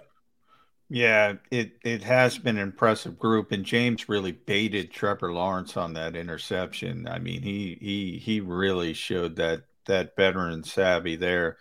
Um, I do want to talk about the injuries, though. The one thing, I mean, they got pretty banged up, and it started with Slay three plays in. Now, he seemed, as you mentioned, his gre- gregarious self after the game. I don't I don't think it's too serious because he he was um, certainly not acting like somebody's going to miss significant time. Jordan Mailata was still trying to get back out there in the third quarter, but um, we'll we'll have to see. Isaac Seumalo uh, left late. Um, that's a concern, obviously, coming off of last year. Um, any concern overall about these issues? The Eagles were able to overcome, as Jody mentioned. You you talk about Avonte Maddox and Jack Driscoll playing left tackle, but I think the weather helped there, to be honest, because if that was pristine conditions, I think it changes, uh, you know, maybe the game, the complexion of the game a little bit. So you give Josiah Scott credit, Jack Driscoll credit, but I don't know. I don't know if I'd be comfortable in a pristine like Arizona this week with Josiah Scott against that offense. Uh, I don't know. I, I think it's. I think it might be. Hopefully, see, I think if I had guess, is speculative. I think you may have Maddox back. You may, and it's going to be probably up to game time. So if even if, if you don't, I think yesterday definitely the rain definitely helps, especially when you're in offense. You know where you're going, and Yeah. defense like you got defense has to go and, and readjust. So I think that helped out a lot. I'm really concerned about Mailata, especially with a shoulder like that for a guy who has to keep continually push out his hands and, and get a block and take all that impact on that on that. And I'm really now all of a sudden now you're starting to look at see how well Dillard is progressing now because you may have to lean on him eventually if, if it's a long term thing and reactivate him off the uh, IR. So I'm looking at and then the other one, Jake Elliott. You wonder how Yeah. curious that is because I mean, granted, it was he missed the extra point when he was it was winning in those conditions, but overall he's a really reliable kicker. And we see how important kicking is in this league. So I'm fairly concerned. It's going to be a long injury list on Wednesday. How much do you think the Elliott injury factored into Sirianni's decision to go for it after he had missed the PAT and after he had taken the hit? He did put him back out there to kick another field goal after he took points off the board. So he he- showed confidence, but then the decision later, I said, does the way he's viewing his kicker right now have to do with this decision to go for it on fourth down, which didn't work? Uh, how much do you think Sirianni factored that into that call? I wouldn't be surprised if it was in the back of his mind because it, it could have been one of those things where you know you, you you get the hit and, and you're feeling it's like oh, okay I'm fine I'm fine. Then it was that cold and rainy weather started setting. in. It's like maybe I can't get the the lift off the ground when it comes to that too. So I wouldn't be surprised if that had something to do with it. And I think he also he had some faith in his offense. I mean they were still running the ball pretty effectively too, and he wanted to go ahead and have confidence in that. And I mean, look, I thought after they uh after Ellie got roughed, and I was like, all right, cool. Maybe maybe this is probably the way to get that touchdown. And then they get touchdown like that, but they had to settle field goal. And the way he got that out, I, I, I gotta give credit. I mean, kickers kickers get the rap. Some of them aren't the most toughest guys when you see it, but now you got a tackler and Siposs, and now you got Elliott, you know, gutting that thing out. I think the Eagles are right, at least in the toughness aspect of it. Yeah, that was a strange decision, though. Uh, and Chris and Nick really didn't want to talk about it after the game. I mean, if they kick it, and it's pretty easy field goal at that point, Yeah. game's over. Uh, and and they give it back to Jacksonville, down eight points, so it's a one possession game. And you're saying, uh, and here comes Haason Reddick. You know, ten seconds later, it's essentially a walk off win. But um, that one was a little bit strange. Did these teams? Because if you think about Doug, Doug Pederson, he was at the forefront of this new age of aggressiveness, and he did it again, as I mentioned, at fourth and three when it was fourteen nothing, and it blew up on him. Now it didn't blow up on Nick Sirianni. Do these teams get too over aggressive? Certainly Brandon Staley does, but do you think Nick Sirianni's getting to the point where, all right, look at the look at the game situation, take the win, take the two possessions. Why? What are, what is the positive? Even if you what, what what's what's you know, I guess competence. What's the positive of going for that? Well, I think I think a lot of it had to do with the weather. 'cause I think he's still very conservative. I, really think he's one of those guys that wants to not put his offense in a bad position because you know, offensive guy. Because basically, when it comes to the whole flow, ebb and flow the whole field position thing, I think the weather definitely played a role in that. And I think he was like, you know what, in certain aspects, I want to get. In. I think early on, especially that first one from his own thirty, I think he just wanted. To, he had confidence in his lines, like you know, I just want to get things going. I, Yeah, that was I- I Brandon was- Staley like. Yeah, that Yeah. that from his own 30. Woo. I, I that's the first time we talked about that. Yeah, that was that was gutsy. Yeah, Not as gutsy when you have Jalen Hurts, but gutsy. I same thing. Like, what what is he doing? But then it's like, all right, you look like looking back a day later. I'm like, all right, it wasn't that the, the line was okay. You think you figured you had an advantage there, but I didn't think I'd ever see the day that I Nick Sirianni would go from from his own 30, and it's not the fourth quarter. Like it is, he's uh, still conservative. But I think it was more about, about the situation, and the weather, and everything else like that. Another good sign, Mr. Franklin, is we've had you on for 15 minutes. We had Geoff Mosher on earlier for a solid half hour. I think Jalen Hurts was mentioned in passing maybe once. The NFL has become such a quarterback league. It's all a quarterback, the quarterback, the quarterback. Well, the quarterback's been very good for the first three weeks here in Philadelphia. He wasn't great yesterday, but he throws the early pick six, and things could have gone sideways for him in the offense. And his narrow focus and his ability to stay in the moment, I think, was a major contributor yesterday. Even if he just handed the ball off to my, uh, Miles and they're opening up huge lines in front of him, he's still the guy that ran the ship. And I think he showed you a little something, something yesterday by not allowing uh, the t- team to continue to slip slide after the uh, bad start on the pick six. Yeah, you know, and I'm and for, mo- for most of the season, when you look at Jalen Hurts, and I'm looking at his decision making and his ability, just like that, that pull that trigger when he saw something to go with it, he's been able to do it. And then I saw that he double clutched. If he threw it when he initially wanted to, I still wouldn't throw it that close with, double coverage over that side. But if he threw it where he had he had a better chance of either completing or being bad down instead of double pumping. And next thing you know, he's trying to become a linebacker, which you don't want to see him do that. But overall, I thought when you look at the way he's stuck with it, that's the one thing when you look at his demeanor, he seems like he's on phase. You can tell him, hey, your house on fire. All right, where's the water? Call the fire department. We'll be good. Is he was able to just continue to Yeah. do that over and over again. And I think it's one of the things that I think the offense kind of felt about. I thought it was pretty telling. I think it was, I don't know if it was him. I think it may have been him, but he says like I we didn't have to say anything. We know it was understood and just go from there. And that's an element you want to see from a guy, especially with the way this team is trending early on, 4 0. It's more often than not they're probably in the playoffs. So you want to see a guy in the postseason, you see something goes they them go down early. You want to see a guy that's not phased by the moment and continue to bring them in the right direction.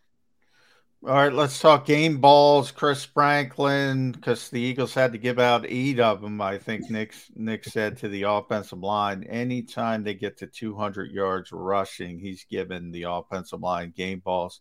Um, they deserved it yesterday, man. Uh, that you know, 14 to seven after the Eagles scored. They had that nine play drive. Eight were runs. One was a screen to Dallas Goedert. And Jason Kelce and Isaac Seumalo specifically were just blowing people off the line. And Miles Sanders had a career day. Great, great day for him. But man, those were some big holes. Um, and he was reading them, reading them correctly.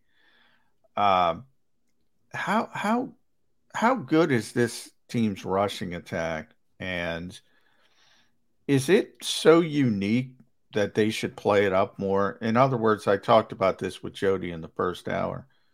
You know, there are very few teams in this league that that run the football consistently. A couple, Tennessee, you know, with Derrick Henry, but even that's a little bit different.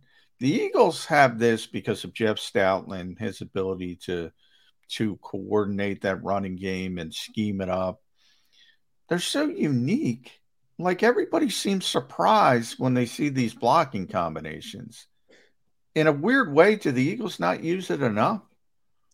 I think they do. I think when you look at what they have now, I think last year I thought they should have used it a lot more early on because I thought they would have done a lot better because I didn't think they had the weapons and able to move the ball down the field effectively through the air. Now, when that you have like your AJ Brown and everybody else is, is another year in the system, I think now you, you can start to go like that 60 40 a little bit. But when you look at the way this line has blocking the aggressiveness, and you mentioned Isaac and Kelce, Kelce was just going to get into the second level. Unbelievable. Like it was crazy. And another guy I really liked on yesterday was Landon Dickerson, that nastiness he was showing.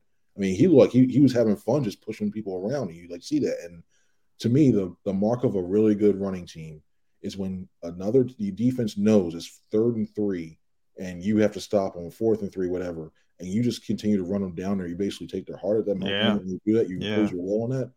that's how you know you got something going on there. And I think when you look at the guys they have there, Stoutland's done a really good job. It, it seems like it's, it's almost like a plug and play. It seems like you look like Sua Opeta, and okay, well, well okay, he'll be all right that way. It, it, it is plug and play with the running game. Now, sometimes they guys like Sua have issues in pass protection, but with the running game, and Baldy, uh, Brian Baldinger just put up uh, some of his clips as he always does. He's got Lane Johnson clips on on Travon Walker, who is Travon Walker is extremely, extremely talented. And that's what everybody looks for, right, Chris, in the NFL? They look for these super athletes. And then all of a sudden, the super athlete gets up. Oh, here's Lane Johnson. All right, that's over. That's done. he gets his hands on him. I, this offensive line, I can't give them enough flowers today. I mean, I'm shutting down the flower shop. It is, un, especially, especially from the run blocking aspect. It, it, it's amazing what this group does, and it all starts with Jeff Stout.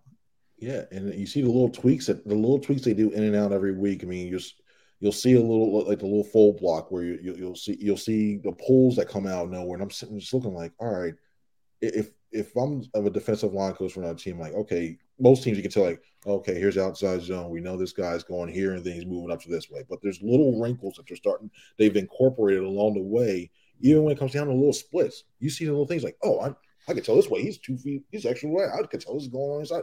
Wait, okay, now okay, they change it up. The little things that Stoutland is incorporating in the running game as a running game coordinator, and the way guys got prepared is just really really good. Now, I mentioned this earlier, Chris, and our guest Geoff Mosher didn't have the answer. I don't have the answer. I'm hoping you have the answer, but if you don't have the answer, I'm not going to give you a hard time about it because I don't know that there's an answer. No pressure. The Philadelphia Eagles have scored 82 points in their first four games in the second quarter. The most points that any team has ever scored in the second quarter of their first four games is 71 by the 1941 Chicago Bears. Great team, the 41 Bears. Yeah. Name two players, McMullen. I dare you. Uh, yeah, he didn't. I don't know. He Bronco Nagurski. Yeah. I'm sure he was actually. He might might have been. Um, what is a the reason for it, or B? So you got a you got a multiple choice here. Pick whichever one you think you can make the best story up on. Uh, the significance of it or the reason for it, because it it really just does jump out as a stat. I don't know what it means. I don't know why it's happened. You got any thoughts on the the Eagles having 82 points in four second quarters so far this year? I don't know what's in their game day smoothies that seems to wait for at one quarter and then all of a sudden kick in the game day smoothies doesn't kick in until the second quarter. I, I don't I, don't know what I can't put my finger on it. I mean, if anything, it's almost like they it's almost like they almost overcorrect when it comes to their game plan. It's like they're looking they'll I think that uh, you look at let's say like, oh well, we're gonna try to put all these points here. Well, that's not working. All right, go to this, this, this, and this, and then like the answers right away. And next thing you know, they're scoring at will. It seems like. So I wish I had. I wish I, I'm joining Geoff. I'm joining you guys on that one. I wish I knew to pinpoint and say, you know what, Shane's again, and, and Nick knows what's just going to happen in this quarter, and then it just magically disappears. I don't know if they got some Madden power up where they get the second quarter things popping up and it pops up, but it's it's Cheat crazy. code, second quarter cheat code. Yep. uh, Philadelphia Eagles. they, they paid all that money just to get the little things, and they're like, okay, we can coach from here on out. All right, Chris, we have reached the nitpicking portion of the program. So I got to nitpick. I got to I got to point out some things. And one thing I want to point out is again, uh, the Eagles get caught for this time it was offensive pass interference, uh, taken in AJ Brown. Now everyone says that's not a penalty. That's not a penalty. Well, for the Eagles, it is because a, it's a point of emphasis, and B, they have this reputation, so everybody's looking for it. And in that case, Dallas Goedert should have had his hands down, but he had his hands up, and they're looking for it. And he's a veteran player; he should be more savvy.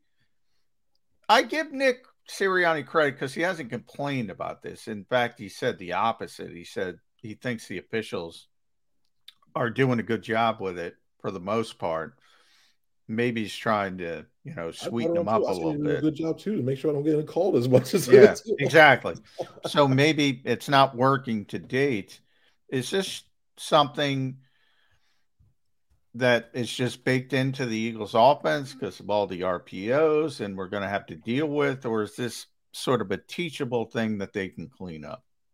I think it is, but a little to a little extent. But I think when you look at some of the other opportunities where they could have had pass interference, where we saw it happen a lot last year when they were running those mesh routes where they get the two wide receivers crossing across the field and it looked like somebody was really trying to do an NBA pick, stand there with their arms out and let the other guy go around. I've seen that cleaned up. Yesterday's, I- I thought the, the to me the referee could have had a little bit more situational awareness. If you see a guy being a little bit more aggressive, I was okay. I get that. The way the fact that just because Dallas went like okay two inches and then got it inside like that way didn't physically, in my opinion, didn't forcefully enough to physically impede. And look, the referee was even trying to think like, do I call it? So you saw him look, he's like, do I? Yeah, okay, I'll just toss it that way too. I, I, I didn't. I, I don't think that one yesterday was really penalty, but they called it so that way too. But I think overall, I think we'll see a lot. Continue to see the illegal man downfield penalties, and I think we'll continue to see the pass interference ones a little bit because, and also when you have a quarterback that likes to move around and and, and get make plays, extend plays, that's going to happen as well too. So I think that won't be the last time we see that penalty call. I think. that old axiom of you can call holding every play in the National Football League on the offensive line.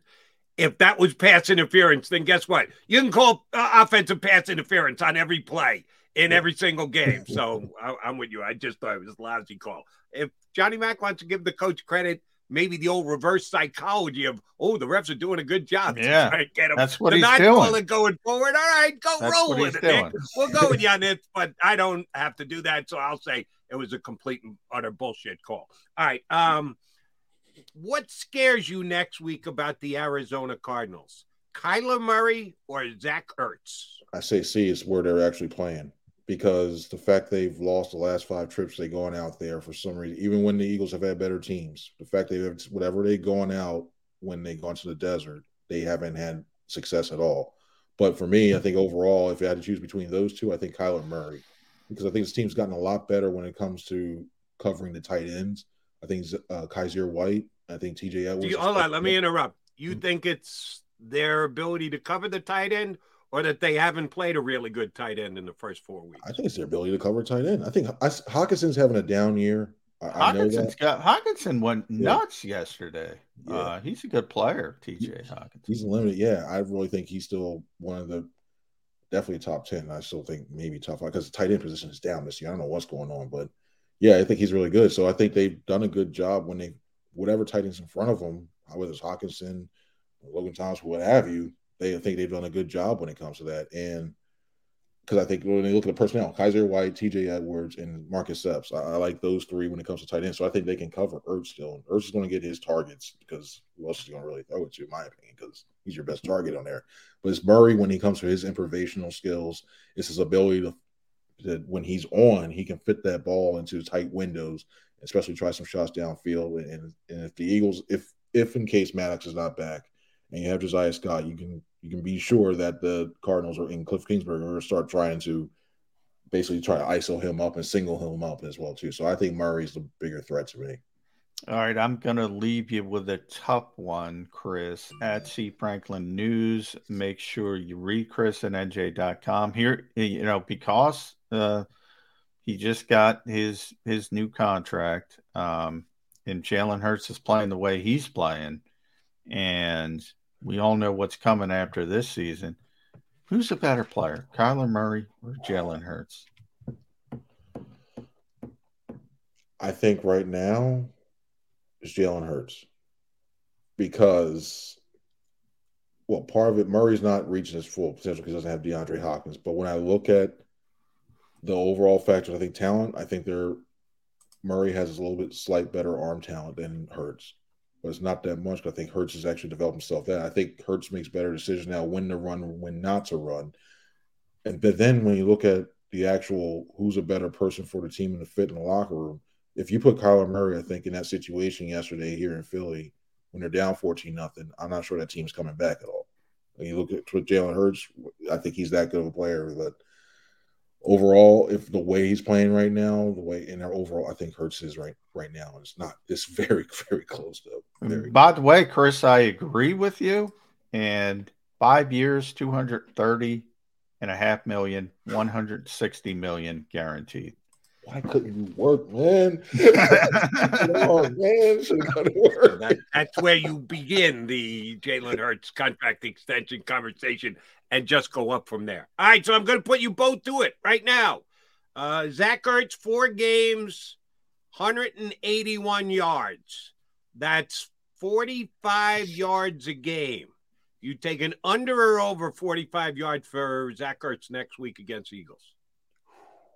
You got to go under, Franklin, after you said the Eagles shut down other teams' tight ends. No, I'll, I'll go over, but it'll be 55 or 56. That's Yeah. about it when it comes Well, to then how good are they at shutting down tight I'm ends? gonna- They're gonna let I'm- Zach Ertz get more than what he's averaging. I'm going to go over because you know how these teams they try to get their old you know players against their old. Cliff Kingsbury is going to draw something up on the cocktail napkin because you know he doesn't Oh, game but they're plan. going to be so- able to shut it down. Chris said they're playing great against opposing teams' tight ends. Well, they're Yeah. playing better. They're He's better, only but you know, it's like you know every every time because of the presence of Jalen Hurts, like you, you know, I got asked about Jacksonville's run defense, and I I said fifty five. I mean, they're going way over that. Jalen didn't even have a big game running, but typically with Jalen Hurts, it's like he might get fifty five himself. He might run off a couple um, and it didn't happen. They were able to get it in a more traditional way, but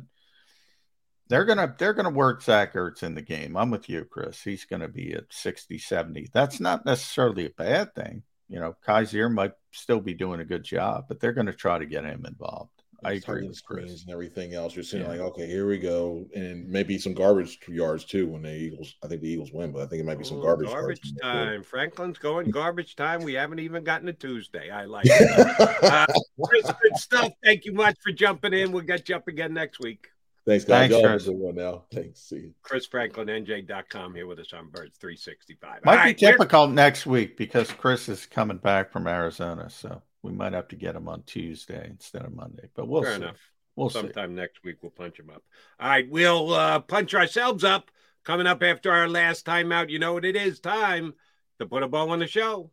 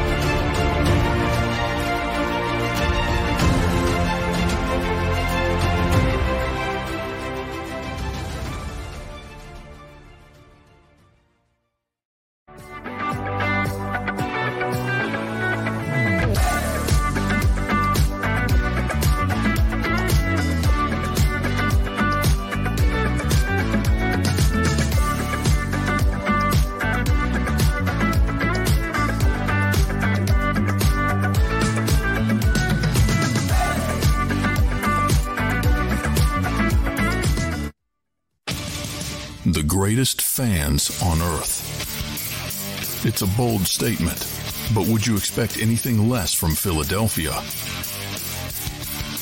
58 years of heartache creates a toughness, a grit, a resolve not found in most.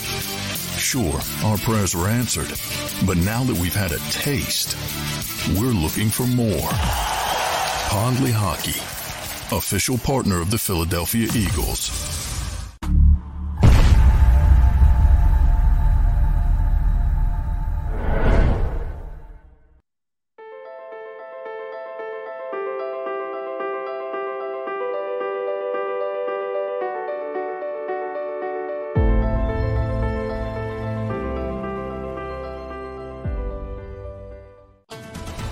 Faces you know, the team you trust.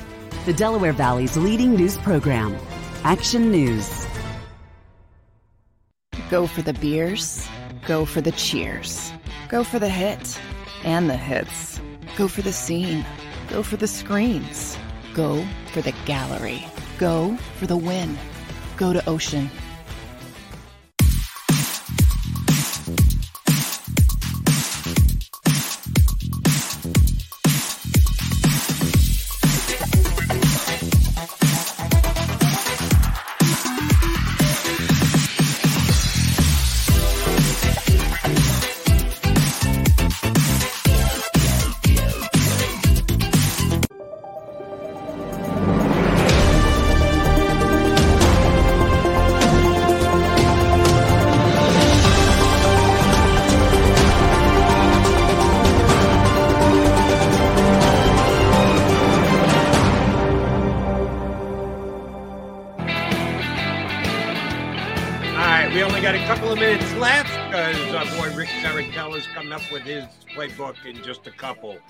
Uh, Johnny Mack, I'm going to put this on record today so that when I bring it up Tuesday and Wednesday and Thursday and Friday, Eagle fans go, Jody, why are you bringing that up now?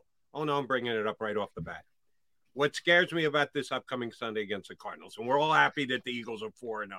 Ah, we're talking garbage time, Jody. Don't worry about it. Franklin went to garbage time. Damn, that that that got my attention. All right, I fear that there won't be garbage time in Sunday's game against Arizona. Something that the Eagles have not faced yet this year, and that's a quarterback who can make plays with his legs. Jared Goff, statue. Kirk Cousins, statue.